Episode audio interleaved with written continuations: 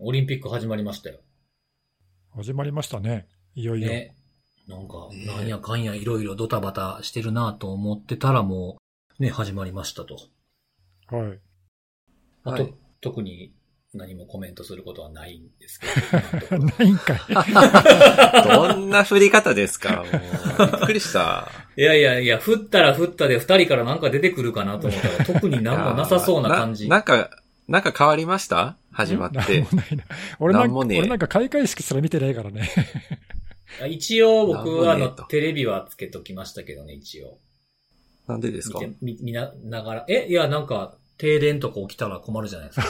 起きねえよ。ね、不謹慎だ、不謹慎。いやいや、不謹慎じゃないよ。不謹慎じゃないですよ。違う違う。それはあれですよ。あの、ほら、あの、ソックとかお二人も行ったことあるでしょ？はい。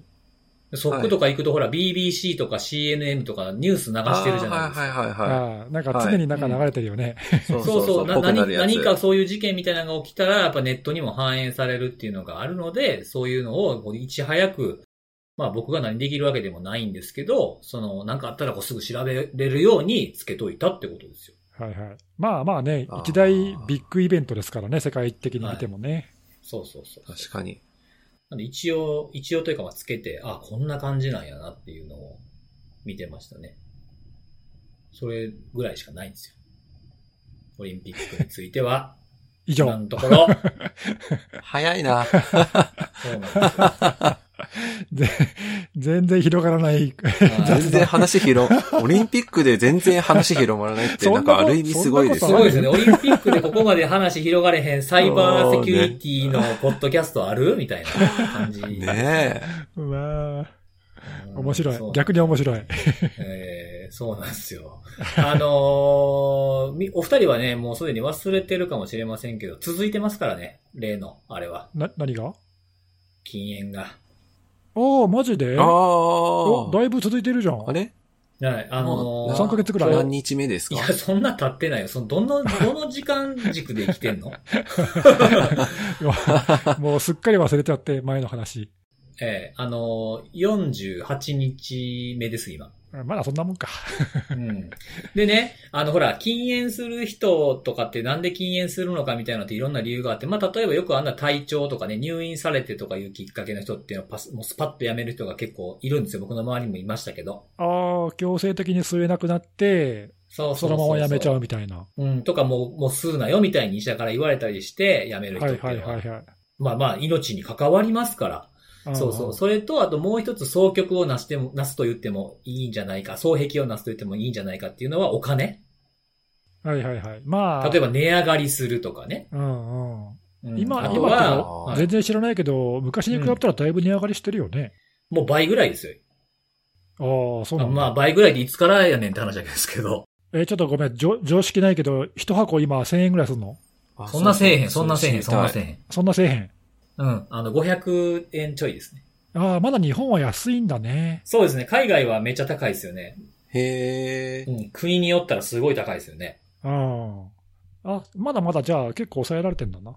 まあ、そう520円とか10円とか500円とかそういう、まあ400円台のやつもまだあんのかな？その銘柄によってはねあじゃあ、まあまあ、うんまだ比較的、こう、気軽に買える範囲ではあるね。まあ、そうですね。まあでも僕が初めてタバコを吸ったって時は、200いくらとかでしたよ。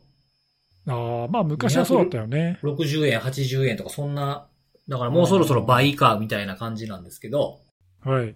うんそう。でね、まあお金のこと、確かにそういう理由で辞める人もおる。僕はなんとなくで辞めた、辞め始めたんですけど、いつものごとく。趣味が禁煙って言われ続けてるから。うん。で、よ、よくよく考えたら結構時間経ってきてるから、だいぶお金増えたんちゃうかなって思って。おー例えばね、毎日一箱する人だったら、その分、チャリンチャリン、貯金してるのと同じだもんね。そうそうそう。それで、あの、僕の、あの、何日だだったとかっていうのを出してくれるアプリがあるんですけど、はい。それを見たんですよ。お、見たら？そしたらこの収録する直前で、えー、24,425円。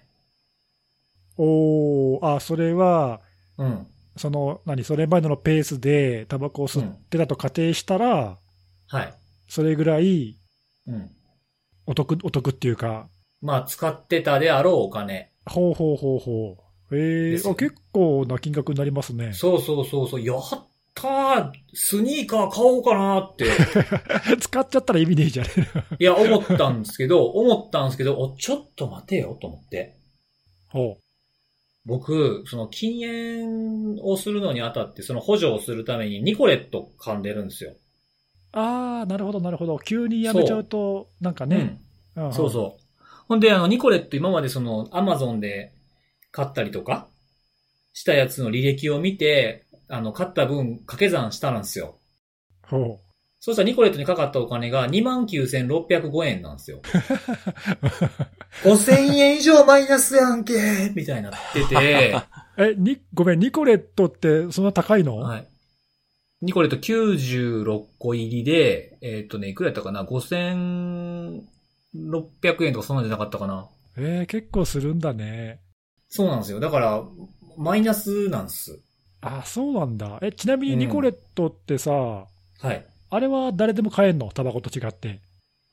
あれは、いや、どうなんですかね。あ一応、ほでら、もねニコチン入ってるわけでしょ、うん。でも、あの、なんやろ、えっと、アマゾンで買うときに、その、ものによっては年齢確認されたりとか、ああ、そうなんだ。へえ。確認されたりする商品とか、あとは医療、医療関係者ですか？あなたは？みたいな質問が出てくる商品も中にはあるんですよ。例えば、あの、あの、ご、あの、ピタッとした、こう、手術の時とかに先生とかが、ね、看護師さんとかがつけてる、なんか、ゴム手袋みたいなやつあるじゃないですか、ピタッとしたやつ。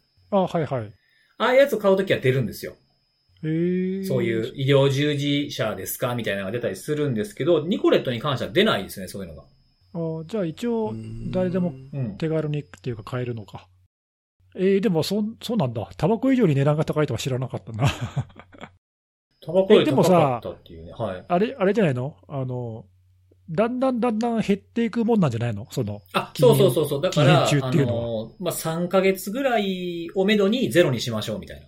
あ、そんなかかるのか。じゃあまた、うん。でも、あの、だ、あの、それ以上噛んだら死ぬとかそんなあれじゃないんですけどね。ああまあ、それぐらいでへ減らすのが目安ってことね。そうそうそう。で、でも、ちょうど半分ぐらい。か。これでも今度ニコレットやめられへんようになったらどうしようっていう不安に駆られて、ニコレットをやめるためのニコレットみたいなのないの？そうそうそうそう。ニコニコレット、ニコレット。ニコ、ニコニコレットみたいなやつですか？いつまでも笑いやんけ、それで。ないんですけど、それ永遠に続くやつですよ。だからもう、ただの中毒じゃないですか、それも。で、あの、ニコレットのサイトに、あの、ニコレットや、ニコレットって入れると、だいたいスペースやめられないとか出るんですよ。サジェストに、うん Google とかだと。あーで、ああ、やっぱ同じこと思ってる人おんねんなと思ってピッて見たら、ニコレットのサイトに、その FAQ があって、ニコレットがやめられないんですけど、どうすればいいですかっていう質問があるんですよ。うん。はい。それに対して、あの、ニコレットをそのなんか、まあ、その3ヶ月ぐらいやって我慢してこれたんだったら、それは気のせいですって書いてた。やめられないのは気のせい。おみたいな。あの、だから、大、その、替えの、例えば違う普通のガムとかあるじゃないですか。うんうん。なんか、リフレッシュするガムとかに変えればいいし、あなたはそんなことはできますって書いてて、なるほど。なんか逆に、逆に不安になったんつまりあれだよね、その体的にはもうニコチンなしでも OK になってるはずであるはずであると。タバコを吸わなくても、まあそのなんか、やめていける体になってるはずよと。なるほどね。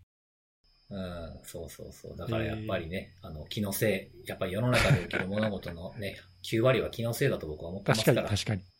あ、まあでも、あれでしょ、ちょっと、あの、身も蓋もないこと言えばさ、タバコを続けるよりは、ニコレット続ける方が、まだ体に害はないんじゃないの？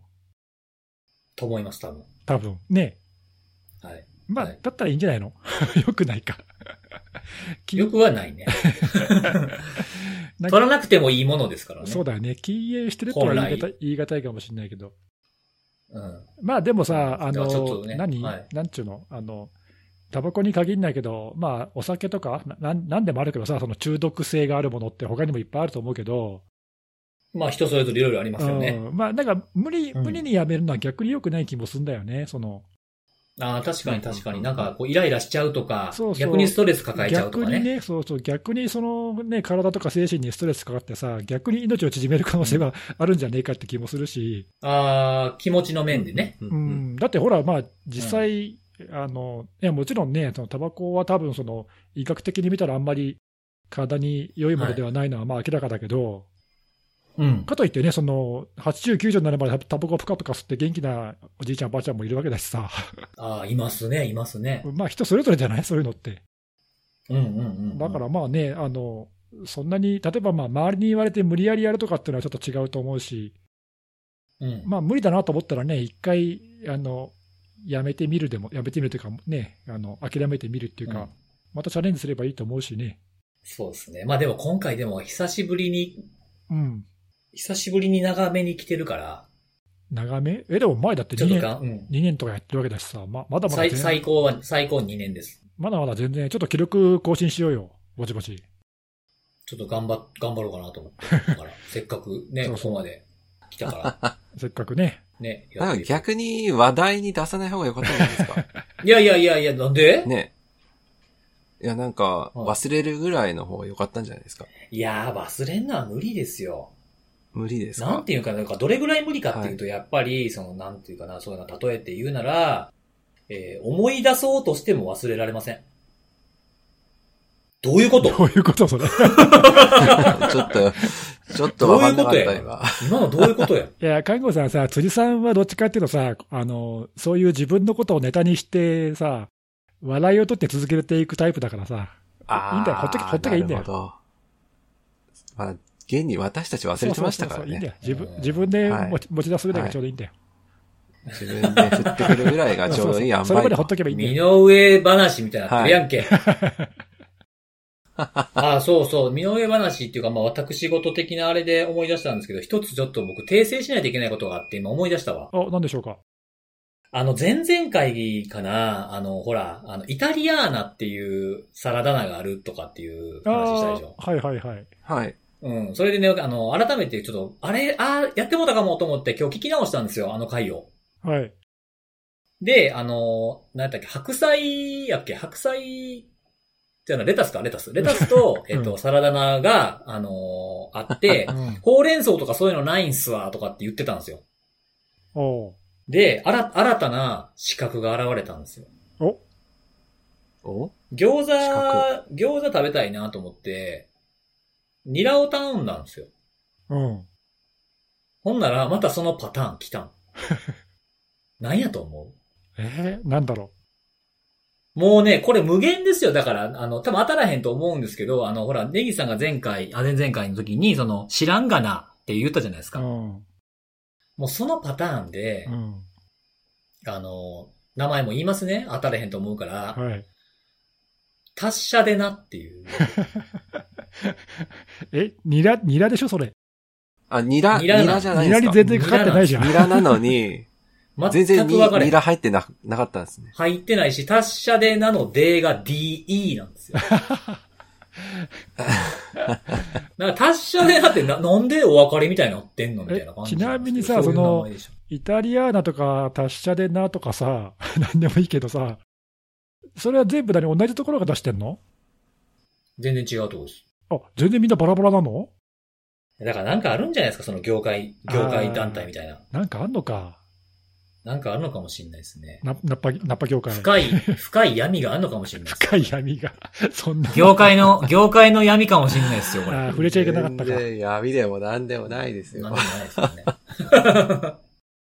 まあまあね、そんな感じで、ちはいょっとそういうのもあったんで、やっぱりちょっとね、見てる世界が狭かったなという反省でした。なるほど。ああ、確世の中かに。広いですね。すごい。そこからそうそうね、そう学びを得たわけですね。そう、自分を見が見ている世界が世界じゃないし、自分が見てるタイムラインの意見が全てじゃないってことをね、改めて達者でなから学んだというお話ですね。はい。はい。ということなんで、ちょっともうね、喋りすぎなんでお便りいきますよ。はいはい。はい。お便りいくつか来てまして、えー、今週のセキュリティのあれは夏休みかなって言われてましたね。なんで？公開、普通通りに公開したんですけど、なんか夏休みかなと思ってたら公開されてたっていうふうにね。まあすごくね、心待ちに、そういう意味かん心待ちにしてくださってるってことなんですね。ああ、ありがたいですね。はい。ああ、びっそうそう、ありびっがたいなとくりした。なんか夏休みムードで喋ってるかな、みたいなあ、感じ。違う違う違う、そんなディスではないです。大丈夫です。このポッはい、ドキャストそれを言うと、さ、多分、夏休みどころか年末年始もやってるし、全然年中無休だよね。そうそう、だから年中無休でやってるけど、まあ、ノリは夏休みかもしれないです。ああ、確かに確かに。そうっすね。はい。休みなしですからね。そうですよ。年中無ブラッ休ですよ。ク、ブラックブラック、ですねブラックポッドキャストですよ。ブラックポッドキャストになっちゃいましたね。そうです BP、BP ですよ。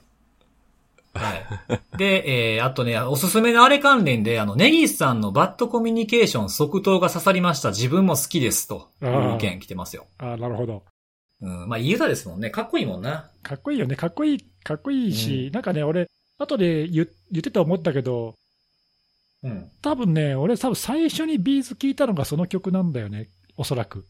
初、初 B'z？多分、覚えてないんだけど、お覚えてないけど、多分デビュー曲よりも多分先にそっちを聞いた気がするんだよな。ええだから余計に。になんかこう、刺さってたっていうか。あとなんか、衝撃もあったんかもしれないですね。うんこんな曲がみたいな、ね。そうそう、うわ、すげえと思って、それであの好きになったっていうきっかけの曲なんで、はいはい。ええええそういうのもありましたということです。で、えっ、と、あとこれ写真付きで、あの、ツイートしてくださってたんですけど、おうえーようやく肉を米と同時に巻いた。ほら、ほら、はい 言いたくなるんですよ。言いたくなるねんって、これ。これ、セキュリティ、セキュリティギャグ。サイバーギャグ。それは、あれだね、そのネタがわかわかる人はもうセキュリティって感じだね。そうですね。はい、ということですね。はい。あとは、まあ、なんか散歩の話をしたからかな。セキュリティのあれを朝の散歩の時に聞かれてるそうです、この方。おうん、で最近はやっぱりこう朝と言っても結構ね、開けるのも早くなってきてるじゃないですか、朝。うん。で、あの、暑くなってきたから、出発を当初はもともと7時からだったんですが、5時に変更したと。おすごいねお。健康的と早いですよね。であえーで明るいけど、ね。涼しくて気持ちいい。ただ、辻さんは夜型人間のイメージなので難しいかも。なんでバレてるの？なんでバレてんねや。なんでだろうね。まあでも、でも逆に7時に出発するのは無理やけど、朝5時やったら引き続き起きてていける可能性がある。徹夜じゃん、それ。体に悪いやつ、それ、早起きって言わないよね。そうですね。寝てないなんかだけ。辻さんがどんどん遅くなってって、その人がどんどん早くなっていけば、いつかすれ違ういつかかは、もしれないですね。あ、そうです。いつかね、出会う日が来るかもしれないっていう。あみたいなあ、つって。あ、あれですか？あ、これです。みたいなね。会話もあってもいいんじゃないかなと。不審者だ、不審はい者。で、最後のお便り、はいえっと、これはあの、あれですね、こういう風な感じになってますよという、あの、なんていうの、フォローをいただいてますね。あの、ネギさんの話の流れで、ハッキングチームっていう話がちょっと出ましたけども、名前が。はいはい。出ましたけれども、ハッキングチームの名前自体はなくなっているけれども、事業としては引き継がれていますと。ああ、社名変わってね。そうそうそう、あの、買収された後にメメントラボかな？いう名前の。えーメメントラボってすごい。うん、もうそ、それもだいぶ前でもう、あんま存在感ないよね。あの会社は今は。うん。そうそうそうそう。メメントラボですからね。また名前自体がもう思い出って言ってますからね。思い出ラボでしょ、これ。名前。直訳したら。セキュリティ系の企業はなんか動きが早いというか、変わり身が早いといか、そううね。まあ、あ確かにどんどん変わってくんで結構、社名をどんどん変えるっていうのは、まあ、うんあそうですよねる、よくあるからね。そうですね。うん、まあこういう、あのーハッシュタグをフォローしてればこういう意見も出てくるということはい、でございました。ありがとうございます。はい。ということで、えっと、本編行こうかなと思うんですけども、はいはい今日はね、えー、ネギスさんかな？誰だよ、ネギスさんから え、だ、だ誰ですか今の？噛んでた？今噛んでた？噛んごめんごめん。噛んでた噛んでました。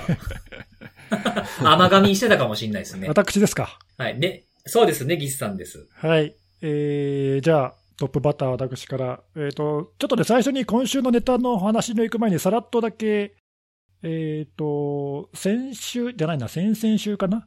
あの、ちょっとネタのフォローをしておきたいんですけど、うん。えっ、と、カセヤというところから、まあ、MSP、カセヤの VSA っていう製品の脆弱性をついて、まあ、MSP からリービルランサムウェアが配られたっていう事件があって、まあ、2回前ぐらいに確か取り上げたと思うんだけど、ああれか、看護さんとネネタが被った時だ。そう。はいはいはいそうだ、シンクロした時だ。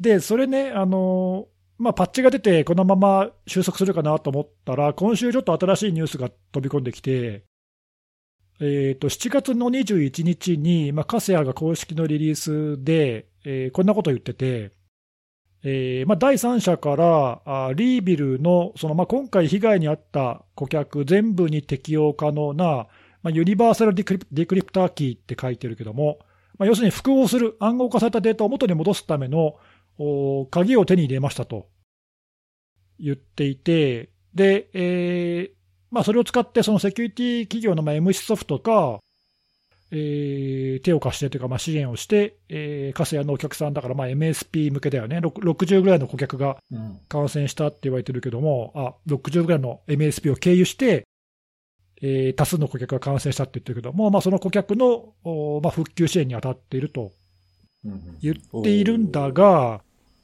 が、が、あの、まあ、謎は、まだちょっと公式では何も書かれてなくて、それ以外ちょっと、あの、確からしい情報がないんで分かんないんだけど、一体全体、この鍵がどっから来たのかっていうのが謎で。そうですよね。うんうん、分からないです。一番大事なところですけどね。7000万ドルとか言われてましたもんね。え？っていう感じで、で、まあ、おそらくだけどね、書いてないけど、おそらく犯人グループにお金は払ってないと思うんだよね、多分。うんうんうん、わかんないけど、いや、まあ、払ってるかもしれないけどね、払って、交渉して払ったのかもしれないけど、ちょっとその辺の経緯が謎で、まあ、もし仮に払ってなかったとしたら、それはじゃあどうやどうやったのっていうかね、そしたら、まあ、可能性としてはね、例えば法執行機関が密かにテイクダウンしてて、うんうんうん前にもあったけどね、あのそういうそのランサムの、はいはい、犯罪者グループが使っているサーバーとかを差し押さえて、そこに鍵がありましたっていうケースね。うんうんまあ、それで鍵が提供されたっていうのはまあ一番ありそうだけど、まあ、そういう情報は今のところないので、ちょっと現段階では謎ですと。ほうほうほうね、なんか、それ以外なんかないよね？ないですね。私もそれ見たとき、どうやってこれ入手したんだろうなってうん。で、まあ、あともう一個、あの、可能性としては、えー、その、リービルのね、その暗号化の仕組みに問題があってっていうケースは、まあ、なくはないけど、ああ、バグがあってね。うん、そうそう、致命的なバグがあって、だからデクリプターができましたみたいな話は聞いてないので、ちょっとそれもね、可能性としては低いんで、実は金を払ったか、まあ、あるいは法執行機関が差し押さえたか、まあ、どっちかじゃないかと思うんだけどな、他の可能性もあるかもしれない、ちょっとすみません、分かりませんが、まあ、そんなあのニュースが今週ありまして、はいはい。まあ、これで一応その、まあ、だから復旧っていう観点で言えば、まあ、あのこの鍵を使ってね、復旧していけると思うんで、えー、まあまあ収束に向かっていくかなと。はい、いう感じですが、そうそう、ちょっとね、残りはしてますあと、まあ、その、リービルのね、攻撃者グループが、あの、だんまりっていうか、ね全然動きが。出てこないですね。はい、ね不気味なので、まあ、そのあたりは引き続きなんかあるかもね。うん。はい。はい。まあ、ちょっとそんな状況がありますという、ちょっとあの、フォローでございます。でですね、えーまあ、その話はそれぐらいしといて、えー、今日ちょっと取り上げたいネタはですね、まあ、最近ちょっとマイクロソフトがいろいろトラブル続きというか、たくさん脆弱性とかなんか次から次へと見つかっているんだけども、えーまあ、そのうちの一つで、今週ですね、えー、シリアスサムとか、あるいはハイブナイトメアっていう、うまあ、なんか新しく名前が付けられた脆弱性が見つかっていますよというので、ちょっとこの内容を軽く紹介したいと思うんだけど、ほうほう。えー、何かというと、これは、えーまあ、ローカル権限昇格ができるという脆弱性なんで、そこまで深刻ではないんだけども、ちょっとその原因っていうか、が面白くて、えーと、Windows にね、その、SAM ってなんだね、セキュリティアカウントマネージャーっていう機能があって、これは例えば、えー、Windows のローカルのアカウントのパスワードのハッシュ情報とか、こういうのを管理している、まあ、そういう仕組みがあって、当然、まあ、これは管理者しかアクセスできないように制限されているんだよね。例えば、えー、ユニックスに馴染みが深い人に、こう、ちょっと例えで言うと、エトセシャドウファイルみたいなやつかな。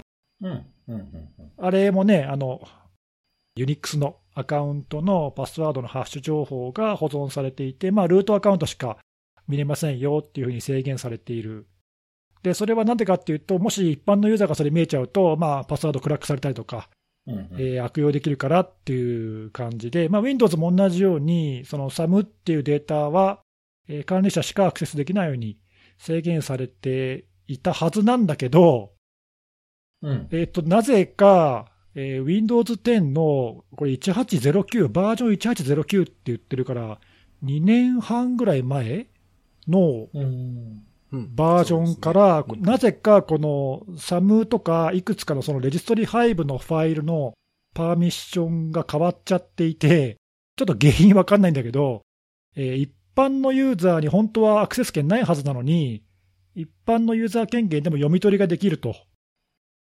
いう、うーまあ、こういう、まあ、脆弱性っていうか、なんだろうねど、どうしてこんなこと起きたのかわかんないけど、まあ、そういうミスがね。はい、今週になって発覚したと、これ、まあ2年半もよく見つからなかったなっていう感じなんだけど、え今週、まあ、るあのセキュリティの研究者なのかな、この人、ツイッターで報告があって、えー他の人もそれ検証して、あ、確かに本当そうなってるわみたいな、みんなびっくりっていう感じで、で、これ、えーまあ、この SAM、その Windows のアカウントの、ね、ハッシュ情報とかが保存されているんだけど、これ、OS が動いてる間は、これ SAM っていうファイル、実際にはそのレジストリの配布なんで、えメモリに読み込まれてレジストリとして機能してるわけなんだけど、OS が起動中はシステムがロックしているので、このファイル、読み取り権限があってもアクセスはできないんだよね。アクセスはできないんで、じゃあどうやって使うかっていうと、ここでボリュームシャドウコピーの仕組みっていうのが関わってきて、えーまあ、Windows にはデフォルトで、えーシステムのファイルとかユーザーのファイルとかをおバックアップしておく仕組みっていうのが存在して、ボリュームシャドウコピーっていうのがあるんだけど、はい。よくね、あのランサムウェアに関してしたときに、うん。最後の砦っていうか、えーそこにね、バックアップが残ってないかとかって、それを使って復旧するとかっていうことをやったりとかする場合があるけど、はい、まあ、そういう感じで、ファイルのバックアップが密かにあの OS のお領域に取られてるんだけど、ここにもそのレジストリの配布のファイルがコピーされていて、SAM っていうファイルがあるんだけど、これがコピーされていて、そのコピーされている方は OS 起動中もロックがかかってないので、こっちは読めると。うん。いうことで、なので、そのバックアップされているレジストリハイブのその SAM とかシステムとかっていうファイルをコピーして、まあ、それを読み取ることで、ハッシュ情報とかが見れてしまうと。うん。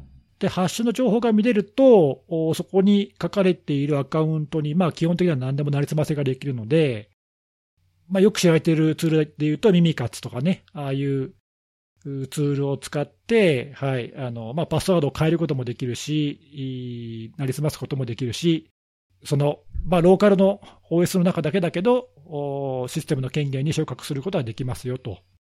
まあ、こういうね、あの、ちょっとにわかには信じがたいというか、なんでそんなことになってんだっていう感じですけども、おちょっとまあこういう興味深い脆弱性が今週見つかりましたということで、まあ非常にあの仕組みとしては単純明快なんだけど、これなんでこんなこと起きたんだろうね。ちょっと想像つかないんだけど、なんだろうな。特定のバージョンだけアクセス権がおかしい。いや、えっ、とね、1809のバージョン以降はおかしくなってる。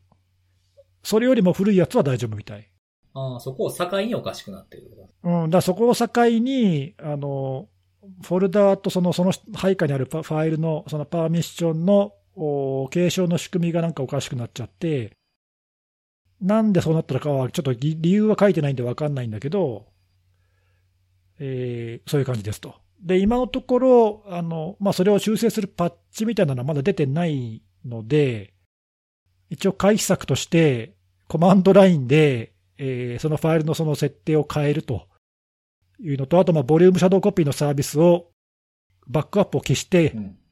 やばいファイルを消してくださいっていう、まあ、そういう回避策が紹介されてるけども、うん。まあ、いずれ、いずれというか、まあ、近いうちに何か対応策が出るんだと思いますが、まあ、それまではそういう状況ですと。はい。あの、まあ、ざっと、そんな状感じですね。え、ちょっとこれ聞いたときびっくりしなかった？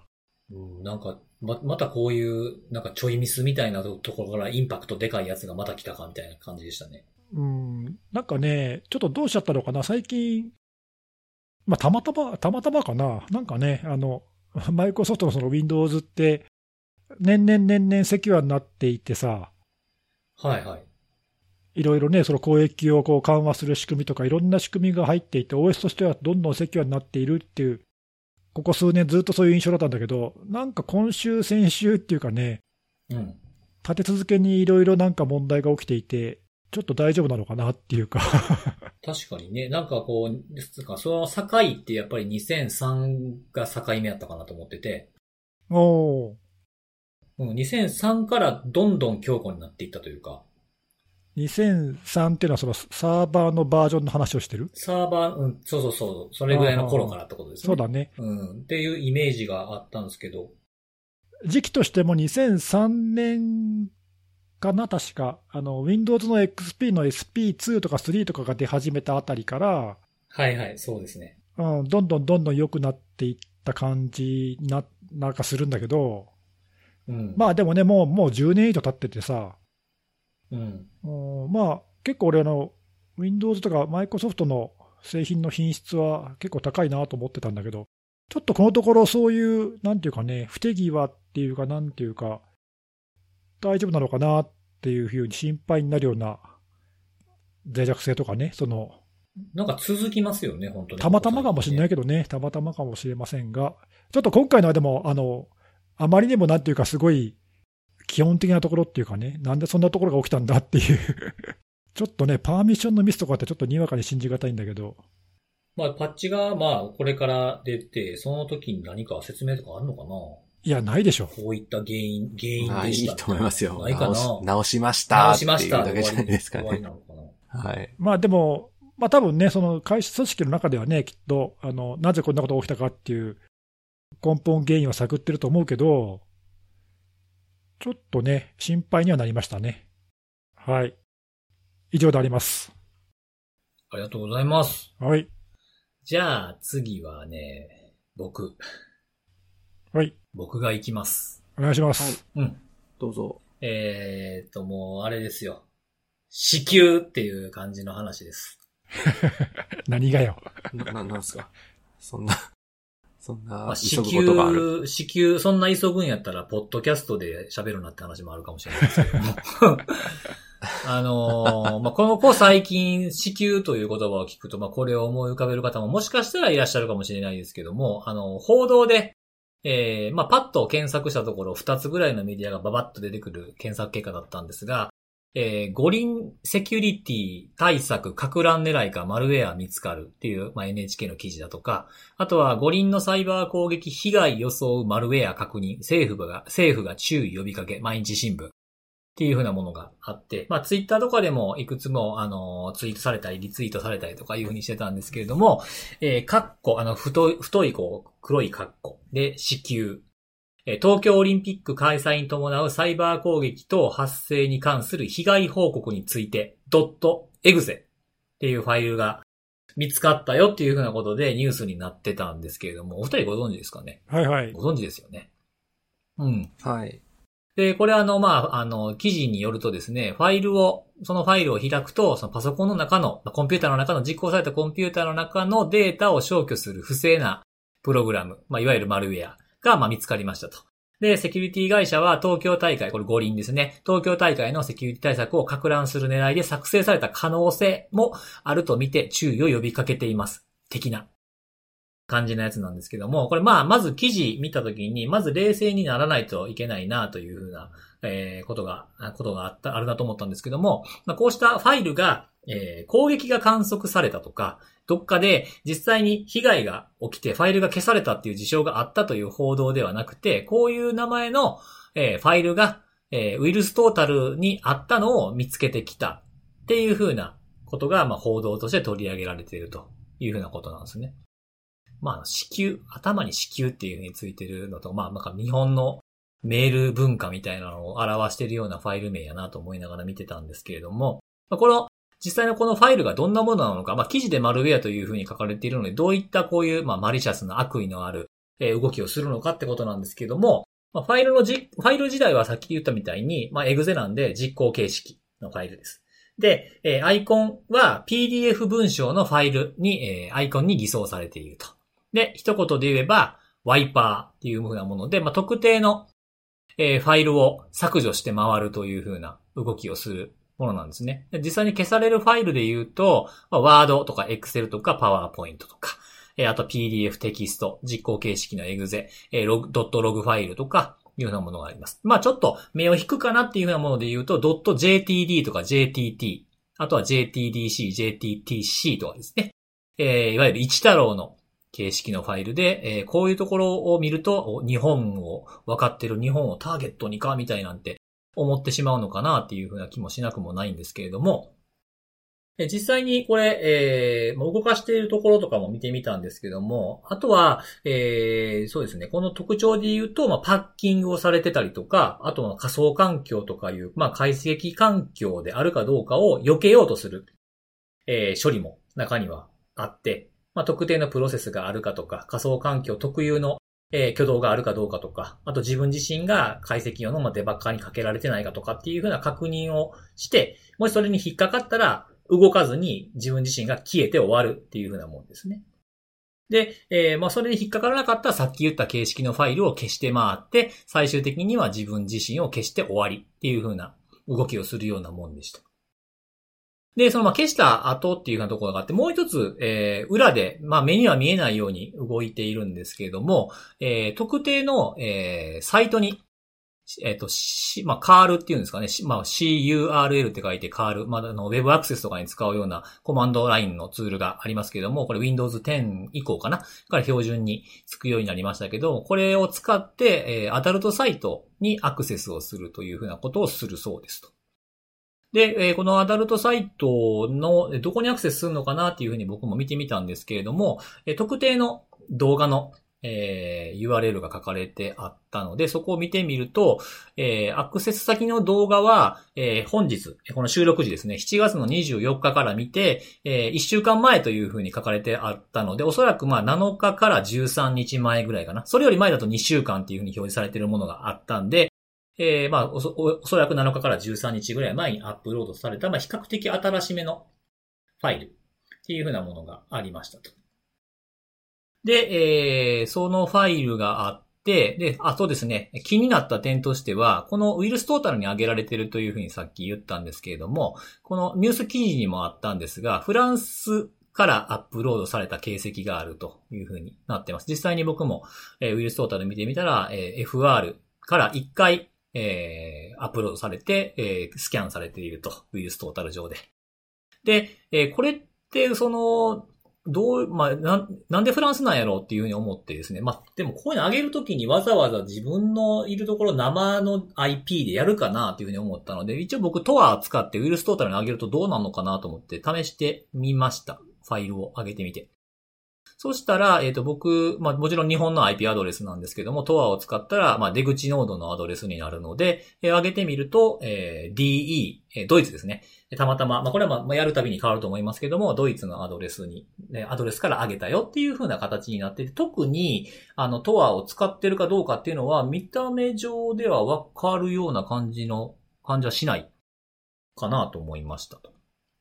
で、あと、このファイルの中身をですね、あの、まあ、その、ウイルストータルでスキャンした結果とかを眺めてみてたんですけれども、えリソース、そのファイル自体、この実行形式のリソースに含まれる、まあ、情報とか、あとコンパイルの環境とかを見てみると、え日本語、英語の、え環境で作られたものじゃなかろうかというふうなものが中に入ってありました。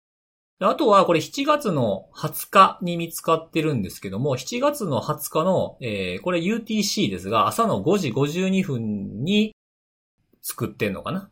で、その同じ日の6時2分、まあおよそ10分ですかね。10分に、えー、10分間開けてから、まあ、まあ、ほぼほぼすぐですよね。すぐにアップロードしていると。まあ、たまあ、でもこの作成日自体は偽装可能なので、えー、まあ一概にこうだとは言い切れないんですよね。で、まあ僕自身は、これでもなんかファイル名だけで、本当にこの五輪を狙ったとかって言っちゃっていいのかななんて思いながら、えー、気にして見てたんですけども、調べていくと、この、えー、問題のファイルの中に含まれるリソースを、まあ、構成するファイルのハッシュ値を辿っていったらですね、えー、同じものを使っているファイルに行き着きまして、えー、動きが、動きを見てみると、動きはもうほぼ同じ。アクセスする、えー、最後にアクセスするアダルトサイトのアドレスも全く同じものを含んでいる別の、えー、エグゼファイルが見つかりまして、それは7月の17日に、えー作られて、15時37分に作られて、15時40分に、えーウイルストータルに上げられていると。で、アイコンも PDF で同じ。で、アップロードした元のアドレスは、えー日本 JP になっていたという風な感じでした。なので、えーまあこれ攻撃の準備っていう風なものっていう風に捉えられなくももちろんないとは思うんですけども、まあ愉快犯的な、まあなんとなくでこうしたっていう風なものもあるかもしれませんし、まああまりこれだけで大騒ぎしない方がいいんじゃないかなっていう風なとこですね。例えば仮にです。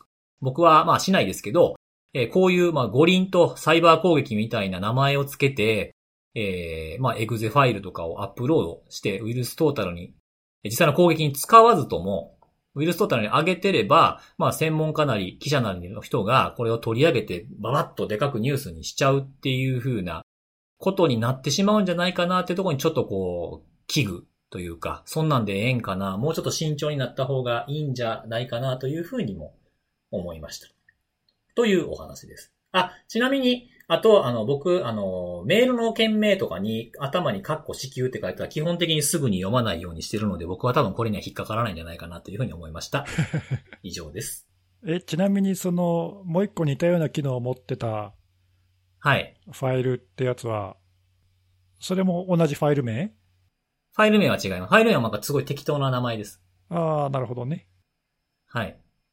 なんだろう。よ、要約するとっていうかさ、マルウェアの挙動的には、その、まあ、ワイパーだけど、その中身だけ見ても、うん。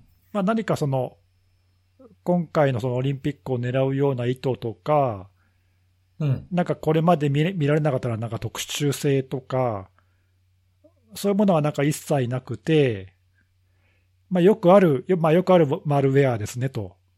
うんうんうん。ということよね。で、その唯一、ファイル名っていうポイントだけが、まあ、オリンピックを狙っているかのように見えているということよね。そうですね。はいうんうんだから、そこだけ見て、えーどうなのっていうことだよね。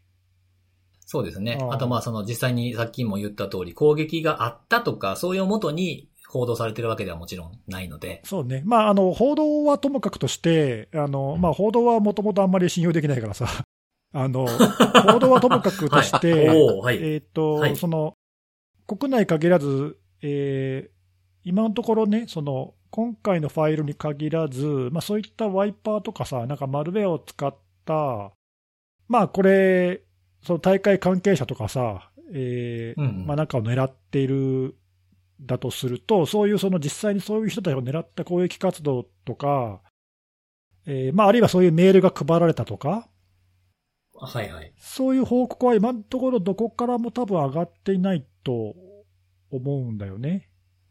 そうですね。うん、あと、そのやっぱり報あの報道、ちょっとあのさっきそのあの言い方あれだったかもしれないけど、その報道だとだいぶ丸まっちゃうんで、あれだけどさ、今回もその日本のベンダー、MBSD さんとかトレンドマイクロさんとかが、まあ、詳しくレポート出してるけど、両方に共通するのは、これはあの最後の方にちゃんと書いてあるけどいた、いたずらかもしれないってちゃんと書いてあって、えー騒がない方がいいかもしれませんよと。うん。まあ、たださ、こういうベンダーってそのあの、何でもありませんとは言いにくいので、うん。あの脅威としてはあるからある、ありますとしか言えないじゃない。うんうん。基本的にさ、だまあ、ってこれ、あるかないかって言ったら、ね。そうそうそう、いやあの、これはいたずらだから気にしなくていいですよ、はははなんて言って、実際に攻撃で後から使えたら目も当てられないから、うん。まあ、立場的にね、立場的に一応気をつけましょうとしか言えない言えないと思うんだけど、うん。まあでも一応その、あのいたずらの可能性がありますよっていうことは、一応ちゃんと冷静に書いてあるんだけど、多分おそらおそらくそこは全然報道とかで言われないから。その辺はね、あのちょっと言言っと言ってほしいなっていうかね。そうですね。うんあのー、動かしてみると、そのファイル消しにかかるときに、あの、もう思いっきり消してますっていう感じのコマンドプロンプトがずっと出続けるんですよ、これ。うんうんわかりやすいっていう。そんだけわかりやすいけど、アイコン PDF になってるってなんかちょっとちぐはぐな感じするなっていうね。うん、まあ、そんなに洗練された感じはしないよね。そうですね。うん、まあ、いろいろその、何、解析よけとかさ、まあまあ、あの、はい。そういうのはあるにせよ、まあ、それほど特殊なものって感じもしないし、うん、洗練された感じもしないので、まあ、かといって別にね、その、攻撃にもし実際に利用されたら破壊力は当然あると思うんだけど、うんうん。まあ、今のところそういう情報がない段階では、まあ、どっちとも言えないねって感じよね。いたずらかもしれないし、そうですねう。ん。まあ、ただね、その、まあ、偽装の可能性はあるとはいえ、うん。その、作った時間の10分後にアップロードしてるとか、うん。これはなんだろうね、その、この情報が正しいとするんだと、うん。まあなんかね、作った人がテストで、作った人がアップしたっていう、作った人本人がアップしたっていうのがなんかまあ自然に見えるけどね。わかんないね。まあそこはちょっとわかんないねまあ。あとは何何のためにウイルストータルに上げるのかっていうのもありますけどね。自分で作ったんなら。いや、まあ別にその攻撃に使うつもりがなくてテスト用に作ったんだったらさ、どのくらい検知されるとか調べるとかっていうのでアップロードするってのは別にあるでしょ。ああ、なんか結構でもこういうのずっとウォッチしてる人がいるから、そういうのすると先にバレちゃうやんっていうことも考えへんかなと思って。うん、だからそのテスト用か、ないしはあの見見つけさせる目的でわざとやったか、ああ、見つけさせる目的ならそうですよね。うん、そうそう、そそういう方が、まあ、あの、い意図としては明確だよね。明快っていうか。うん、まあ、実際に、その、もう一個ね、その、一応その、良くないシナリオとしては、実際に攻撃に使われていて、それが使われた人がこれを、まあ、あの、どういうものかっていうのを調べるためにアップロードするっていうのは、まあ、あることだけど、そういう感じではなさそうだっていう、今のところのねう、ん今のところの情報だけではね。そうですね。そうですね。なんか、あの、古い方は日本から上がってるけど、新しいのはなぜかフランスからとかも、なんかちょっとファイル名変わってるしなとかっていうところはちょっとなんか気持ち悪いですけどね。被害者が上げたとは考えにくそうかなそうね。ただ。ね、ただ、あの、一応その可能性としては、こういうファイルを上げることで、どのくらいその、その監視してる側っていうかさ、うんうんうん。まあ、ベンダーも含め、オリンピック関係者も含め、どのくらいそれに対して反応するかっていう、その反応を見ている可能性も、うん。そういう可能性もまあないわけはない、ないけどね。まあそうですよね。うん確かに、ないわけないけど反応どれぐらい反応早いのかとか見てるのかとかを知るためにっていう探りってことですよね。そうそう。ただそれを知って何か攻撃者に有利になるかっていうと、あんまそういう気もしないんで、むしろそそんなことしないでこっそりやった方が絶対いいと思うんで、うんうんうん。なんかね、そういう意図はちょっとなんか無理がある気がするんだよな。まあ、あの、はい。いずれにせよちょっと今出ている情報はあんまり、そういうね、補強するようなものが今のところ全く出出てないので、本当に単にこのファイルが見つかったってだけなんで、ちょっとね、現段階だと何とも言いようがないね、これね。そうですね。まあ、うん、まああまりその、なんかすごく洗練されたやばいやつっていう感じは今のところはあまりしませんねっていう感想そうですね。かはい。まあ、ちょっと今のところ、なんかそういう落ち着きましょう攻撃が、はい、あるわけではないので、まあ、冷静に見ましょうってぐらいですかね。はい。あ、なんか、かんごさん、なんか、これ見て、思ったりしました？大丈夫ですか？二つ、二つだけいいですか？どうぞどうぞ。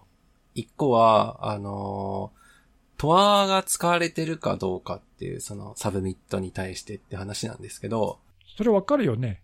一応、あの、 VirusTotal のタグがあってですね、うんうんうんで、 Tor 経由で上がった場合は、あの、ビアトアっていうタグが、あ、必ずつくんですまあ、おそらくつく。あ、そうなんですね。必ずかちょっとわかんないんですけど、まあ、あの、はいノードとかが変わる可能性まあ、でもね、必ずドアのとは言えないエグジットノード。って基本的にはまこう公開されているので、あはい。あの、エントリー側は、あの、必ずしも公開されてない場合っていうか、わかんない場合があるけど、うんうんうんエグジットはわかるはずだよ。はい。まあ、なんで、今回も、その例のエグゼのウイルストータル見ると、そのタグついてるんで、うんだからフランスではトア経由でしょ？まあおそらく、はい。フランスのエグジットノード経由で上げられたのかなっていう。だから、ひょっとしたら、同じ人が最初日本から上げて、あ、ね、そうですよね。1個目では日本って話でしたからね。うん。2回目はうっかりしたなっつって、トアから上げたとか。うん。ああ、はいはいはい。あ、ありそうありそうありそうだよねなシナリオですね。はい。もう一個は？これあのーみんなまあ割と、なんだろう、えっ、と、ファイル名わかりやすいとか、作りが、まあ、やっぱり、あのーすごい、なんか洗練されたものと比較すれば、まああの、なんだろう、割かし、なんていうか、自由研究じゃないですけど、なんか夏休みの工作的な、おうほう。わかんないけど。感じかなと。でね、私もファイル名見たとき、これ最初あの、いわゆる、なんかメール訓練ああ、はいはいはいはい。かなと思ったんですよ。ああ、はいはいはい。うん、メール訓練かなと。ただ、まあ実際に実行したらファイル消されるし、ちょっと訓練だったらやりすぎかな訓とは思って。練はないよね、これはね。そうですねううんん。そう。ちょっと訓練だとだいぶアグレッシブな、ね、本当なんか自組織破壊するぐらいの威力が、まあ、はい、だいぶ攻めてるやつなんで、まあその可能性は低そうかなとは思いつつ、で、私ちょっとドキッとしたのが、これ、あれなんですよ。このファイル名あるじゃないですか。子宮から始まってドットエグゼで終わるやつ。うん。で、ファイル名と、あのーウイルストータルのリンクだけをつけてツイートしたんですよ。ああ、はいはい。あのツイッターにね。うんうん。はい。間違えてクリックしちゃったっていう人結構反響あって、やばっと思って、私もすぐあの、間違えてクリック？あの、要はドットエグゼまでをちゃんともう見てなくて、もうさもなんだろう、その支給報告っていうので、本当なんかもうサイバー攻撃が発生したみたいな形で思ってクリックしちゃったみたいな。あなるほどね。はいはいはい。はい。一応あの、その手前とかにもあの、なんだ、えっ、と、NHK のニュースとか、一応記事はつぶやいてたんですよ。まあ、ただやっぱりツイッターってその綺麗に拾ってくれるわけでもないんで、まあ確かにそうですね。そうでね、やっぱ、改めて思いましたね。やっぱ、まだまだ刺さるなと、この方法は。ああ、攻撃手法として使われた場合にってことですか？あはい。あ、確かにそうです。まあ、すごい、なんていうか、なんだ、誰でもできる方法ではあるんですけど、うんうんうんそれにもかかわらず、ちょっと、結構威力あるなと。タイミング、時と場所というか、ね、やっぱり今、まさに、あれは開会式直前でしたよね。そうねだからもう、んうん。うん。ね、やっぱり、その前のあの韓国の、えっ、と、オリンピックデストロイヤーのイメージとかもやっぱあったりしてて、で、サイバー攻撃が絶対起こるみたいな結構煽りもいろいろあった中で、ポンって出てきたんで、ね。確かにねやっぱり、来たかみたいな、ね。気になる。そうそうそうそう、ついに来たかってね、やっぱみんな気になっちゃうところもあって、で、うまく、その、刺さったがゆえに、まあ、ね、あの、まあ私のリンククリックしちゃった、間違えてクリックしちゃった人もいれば、そのマスコミであるとかっていう形で結構大きく取り上げられるみたいなことにもなったりはしていて、まあこの辺は時と場所というかやり方というか、それを選べばまだまだまだまだいけるんだなというのをちょっと思いましたね、改めて。確かに確かに。はい。それはまあね、あの、さっきの話じゃないけど、感感度がいいことの、ね、証でもあるけど、逆に刺さっちゃう、刺さりやすいっていうことだからね。うんそうですよ。うんはい。まあ、こういうのはやっぱり注意しないといけないよね。はい。うんまあ、そういう意味でね、あのそうそういう注意喚起にはなったかなって気がするけどね。うん、うん、うん。はいなるほど。はい。いや、確かにそれは大事なポイントですね。ちゅうことで、最後、菅野さん、お願いします。おそうだった。忘れてた。終わる気満々でいたわ。やばい、ちょっと待ってください。えーっとね、そう。今回は、今回は私、まだ喋ってなかったんですよね。はいそうです。ね。今回はですね、あの、いいですかついさん？はい、はい、はい。いいですか？ランサムウェアのネタ喋っちゃいますよ。おどうぞどうぞ。何が面白いねんって感じですけど。あはい、すいません。本当すいません。いえいえはい。あのーはい、これ、アメリカだっけな？えっ、と、保険会社、もう始めちゃいますよ。あの、CNA フィナンシャルっていう名前の会社が、あのー今年の3月に、ランサムウェアの被害に、まあ、あったというのは、だいぶ前に、あのー公表されていたんですけども、まあ、最近になって、その、どういう被害にあったかという細かい話っていうのが、まあ、ディテールの部分がこれ確か司法当局に提出された書類等を通じてなんだと思うんですけども、明らかになったというところで、ちょっとそこに今日はクローズアップして、えーお話ししたいなと思ってまして。で、この事例実はあんまり、なんていうかまあ、ちょっとに、海外ではね、それなりにお騒ぎっていうか、あの、クローズアップされてると思うんですけど、日本では、コロニアルパイプラインとか、ありましたけど、まあ、ああんな感じの大きな取り上げ方っていうのは、多分国内で取り上げられてないかなとは思ってはいるんですが、うんこれ、報道だと身代金の支払いがされたんじゃないかっていう話があって、で、これはまあ5月に出てた報道ではあるんですけど、額が、あの、確か4000万ドル？そうそう、結構大きかったんだよね、これね。そう、これめちゃくちゃでかい金額で、うんうんで、さっき言ったそのコロニアルパイプラインの事例、多分みん、いろんな人がご存知だと思うんですけど、規模で言うとあれの10倍ぐらいのうん。多分金額ですよね。確か440万ドルぐらいでしたからね、そうそうコロニアルパイプラインって。うんうんはい。まあ、だからすごい大きな事件ではありまして、で、被害もですね、あのー結構深刻で、まあ、3月に発生して、これあの、フェニックスクリプトロッカーっていう名前の、えーランサムウェアの被害にあったっていう話ではあるんですけど、うん。えー、1万5000台の端末が被害に、まあ、実際暗号化されてしまったというところでして、で、まあ4000万ドルっていうのも結構な話なんですけど、これどうやってやられたかっていうのも、あの、先ほどの、えー、小当局に提出されている書類から明らかになってるんですが、これね、なんか、あの、あまり細かいところっていうのが、あの、そこまで突っ込まれては書かれてないんですけども、うん。えーまあ、高度なサイバーセキュリティの、えー攻撃を、えー受けましたと。で、どんな攻撃だったのかっていう話なんですけど、偽のブラウザーアップデートを介して、まあ、最初ネットワーク侵害されましたと。で、これがだいたい3月の、えー5日って書かれてまして、で、それから3月同じ月の20日までの間に、まあ中で、えーゴニョゴニョされた。ラテラルムーブメントされちゃいましたと。えーまあいろんな、えーレディットな、あの、まあ本当に一般的に出回ってるようなツールであったりとか、視覚情報を盗んだものとかを使って、えーその企業の中で偵察活動を行い、おそらくいろんなセキュリティ対策はされてたと思うんですけども、まあこれを回避する手段を用いて、えー永続的に、えーそこの組織の中で、えー活動できる状況を作ったと。で、まあ、20日までにその準備を整えて、そのわずか1日後ですね、えー監視ツールやセキュリティツールについては、まあ、これよくある手口ですけども、まあ、無効化をして、バックアップ当然破壊した上で、うん。えー展開を行ったと。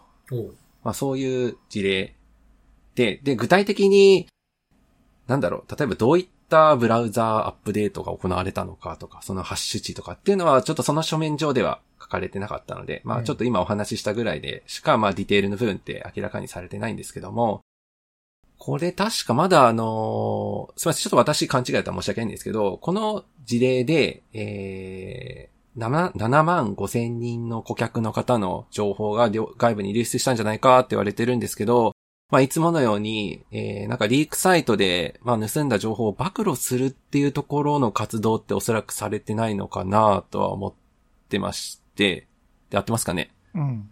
うん。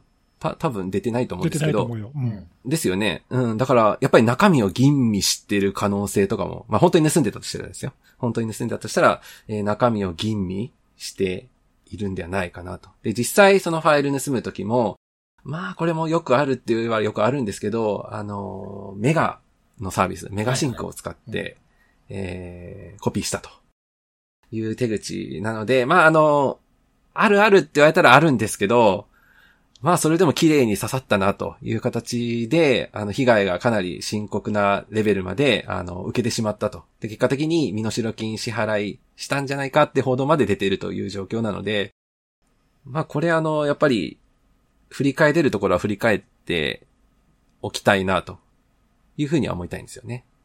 なるほどね。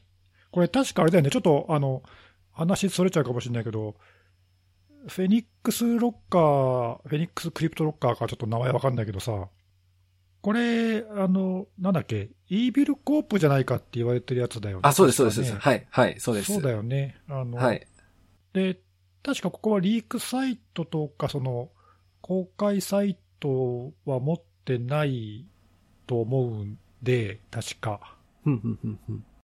なんで、まあ、盗んだ情報とかを、まあ、どう使ってるかわかんないけど、うんまあ、あのね、イービルコープだとすると、まあ、この他にもウェイステッドロッカーとか、えっ、と、過去にもね、いろいろやってるし、あとその、US のね、サンクションの対象にもなっている、厄介な連中なので、うん、うん、うん、うん。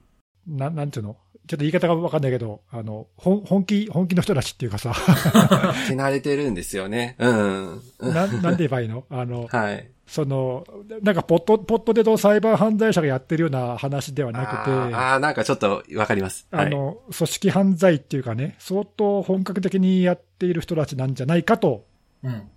思う。ガチ勢っていう。そう、ガチ勢。そうそう、そうそう、それが言いたかった、そう。ガチ勢そうそう、ランサムガチ勢ですよ、うんこの人たちは、多分。はい。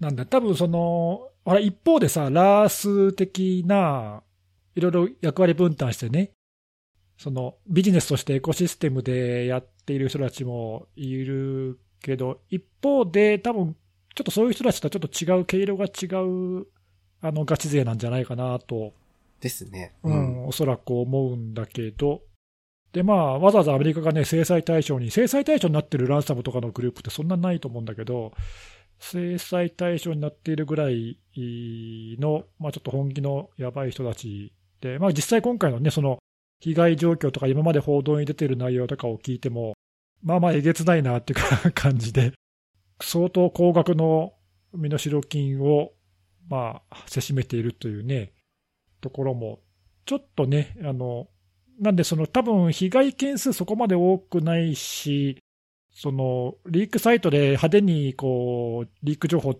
したりするわけじゃないから、まあ、ちょっと目立ちにくいんだけど、危険度っていう観点で言えば、むしろね、こっちの方が危険かもしれないよね。うん。ですね。そそうそうそうそあとね、その情報もさっき、看護さん言ってたけど、まあこれ確か CNA ってアメリカではそそれなりの大手の保険会社かな、う。あれ、何番目だったかな？本当なんか、数えて何番目っていううん多分相当、そうそう、はい。相当大手の保険会社で、まあ、米国では有名だから、まあ、事例としても結構報道されてたけど、日本ではね、あんまり報道されてないし、ちょっとこう、まあ、目立ちにくい、目立ちにくいので、そうね。うん。あの、その点も注意が必要かもしれないね。えーこれちょっとランサムウォッチャーの辻さんはなんか意見はな、コメントないですか、コメントは。ランサムウォッチャーの辻さんからですか？うーんはいはいこれ正直あんまりちゃんと追っかけてなかったやつなんですよね。えーそう、やっぱちょっとね、あの、リーク系のサイト持ってるグループと比べると若干地味さはあるんですよね。そうね。うんうん劇場型ではないので。そう、いやだ逆逆に怖いと思うんだ、だから。他のランサムの、まあ、僕がよくね、その、まあ、力入れてというか、あの、しっかりというか、あの、まあ、毎日見てるようなところの被害に遭ったところ、組織から出てる、まあ、情報だけでしかわからないですけど、あの、バックアップをこのこのケースってきちっと壊してたんですよね。きちっと壊してますね。ですよね。あ最近結構あの、もともと取ってあったバックアップから戻せてっていうケース結構多いんですよね。バックアップ生きてたみたいなケースが多いんだけど、これがっつり壊してきてるっていうのは、なんか最近の流れ、その、まあ、リークサイトを持ってるような、まあ、いわゆる二重脅迫っていう風なものだと、まあ、力のかけ方が、そのバックアップを過去みたいにがっつり潰してきて、えーそのファイルを元に戻すことだけについての、えー身代金要求っていう風な力のかけ方とちょっと変わってきてるなっていう印象を僕は持ってたんですよ。なのでちょっとこの今回のって珍しい風に、うんうんうん今、今となっては珍しいケースなんかなという感じでは見てた、見てましたけどね。あーだからたださ、その、はい。全般的な流れとして、うん。ここ、その1年ぐらい、その、うんいわゆる二重脅迫で、暗号化前にデータを盗んでいって、はい。えーリークするぞって脅すことによって、まあ、むしろその暗号化のウェイトがだんだん下がっていく方向にあるっていうのは、まあ、その通りだと思うんだけど、はいはい。まあ、一方でね、そのバックアップから戻せるようになったこともたた確かで、うん。まあ、そのせいかどうか分かんないけど、まあ、ややその身代金の支払いがさ、はい。減っているというか、うん。うんそういう傾向もちょっと見られたじゃない、はいそうですそうベンダーとかのレポートとかを見るとさ、うん。なんで、まあ全体としてはそういう方向になんか向かっているけど、一方でこういうガチ勢は、そんなのに目もくれず、うんもうガッツッと暗号化して、うんもうビジネス止めるっていうことで全力を尽くして、うん。うんで、もう金払う以外どうにもならないっていう状況を作り出すっていう方に、まあ注力しているのかもしれないよね。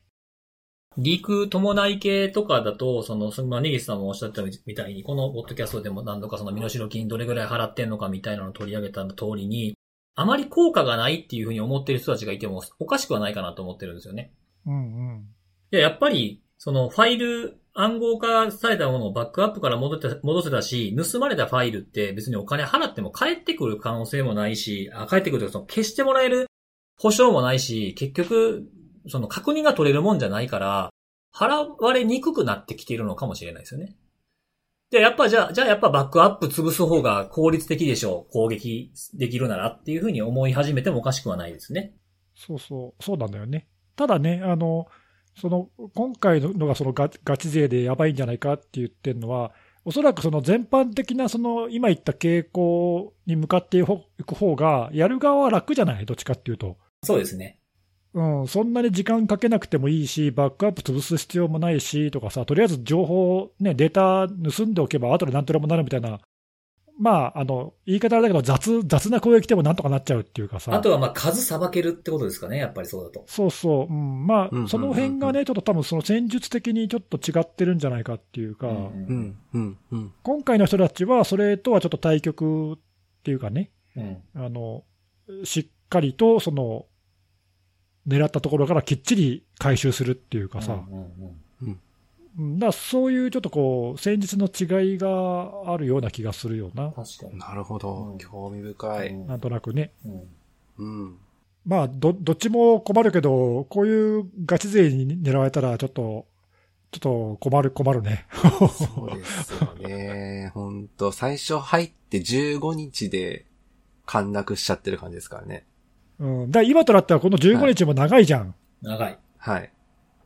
下手したら、普通、3日4日とか。そうそうそう、うん本当にね、はいあの、入ってなんかすぐにややられちゃうケースとかもい今時あるからね。うん。はい。でこれぐらい、あのまあ、最低でもその2週間じっくり中でいろいろ調べてっていうのをやってるってのは、まあまあ、ちょっと、ちょっと前の戦術って感じはするよね。うん。はい。確かにうん。そうですね。まあまあ、それが、まあ、この攻撃者グループはそれが合ってるというか、そういうことができる体制っていうかね、人材っていうか、長時間、組織の中にいても、気づかれにくいようなノウハウを持ってるっていうことなのかもしれないですね。そうそう、そういうもの。のがないと、これ多分できないよね。そうですよね。うん。うんそういう点でもちょっとなんかこう、怖いなっていうか、いや、なんか学びがあった。ですね。いろいろね。うん、なんか、そう、ななんかね、そういう流れがこういう風になってはきているけども、こういう人たちもいるっていうのを見ると、確かにそっちの方が払ってもらえる率は高いというよりも、その被害を受けた組織へのインパクトは確実にそっちの方が大きいもんなっていうのをね、あのー気づかされました。改めて。うそうだね。ん。あとさ、ちょっと最後に違う点もう一個だけ。これ、あの、まあ、結構アメリカだとこういう事例よくあるっていうか、あの、こういうその情報の公開っていうかね、あの、当局には通知するとか、顧顧客向けには通知するとかっていう、まあ、義務があってさ、はい。はい。情報が出るん、出るんだけど、広く一般にはプレス、プレスが出ないっていうか、公開はされないっていうケースは、やっぱあそうで結構、すねううんん。今回のケースも多分そういう感じだよね。なんか広く別になんかリリース出てないよね。回もこのレベルでのリリース出てないと思いますそうね。だよね。まあ、はいあの、致し方ないかなとも思うんだけど、その、さっき言ったさ、その細かいちょっとその攻撃の手法とかは、ちょっと読んでもよくわかんないんだよね、これね。はい、そうなんですよね。もうちょっと知りたいところがあるそう、っていうとこもうちょっとろがあるんですけど。詳細が知りたいなっていうのはあるそうよね。なんですよ。はい。うん、まあそこがなんかね、ちょっと残念っていうか難しいんだろうけどね。一方でね、そういうことをこう、包み隠さず公開する会社もまああるっちゃあるけど、まあそのあたりは難しい、強制できるもんでもないからね。うん。はい。あとまあ広く公開すればいいってもんでもないんだけど、そうそう、そこもね、バランスが難しいですね。ちょっと。ね、うん、だけど、まあわがまま言わせてもらうともうちょい詳細が知りたいなっていう、せめて、ハッシュ値とかでもみたいな通信 なん先とか。かね、そうそうそう。はい。まあなんかちょっと、まあでもそうは言っても、こういう情報がね、あの、何ヶ月かして出てきて、えーまあ攻撃の一端でも少し詳しく分かったんで、そうですねう。ん。ええ。まあだいだいぶ有意は学びも有意義っていうかね。あって。そうだね。はい。ありがとうございます。ありがとうございました。ということで、えー今日も3つのお話をしてきたんですが、最後、おすすめのあれです。お、何でしょうか、今日は。今日はね、食べ物にします。はい。えっと、はいまあ、コンビニとかスーパーとか、あとまあネットで通販とかでも買えるやつなんですけど、最近僕がハマってるフルーツのやつなんですけど、えっと、ビタプラスっていう、VITA プラス。お、あ、なんか、それはあれですか、ビタミンをだいぶ豊富に含んでる系な、そんなネーミングですか？あーなるほどそうそうそう、そうです、そうです。それなんですけど、あの、そんなんばっかですね。え、どういうこと？どういうことどういうこと？そんなんばっかでどういうこと？他何あったっけ？いや、なんでもないです。なんでもないそです。れは、それはさ、褒めてるのかけなしてるのかどっちだ？あ、いやいやいやあの、率直な感想を。僕結構あの、フルーツとか、と、あの、なんかお取り寄せとかっていうのも結構好きでいろいろやってるんですけど、まあスーパーとかコンビニとか行ったりとかすると、こういうフルーツ系の売り場とか見るのが結構好きで、缶詰とかも結構好きなんですよ。ああなんか前から言ってたよね。で、あの、はい。そうそうそう。で、ね、あの、缶詰定期的に食べたくなったりとかするんで、あの、箱買いとかしたりするんですけど、缶詰を。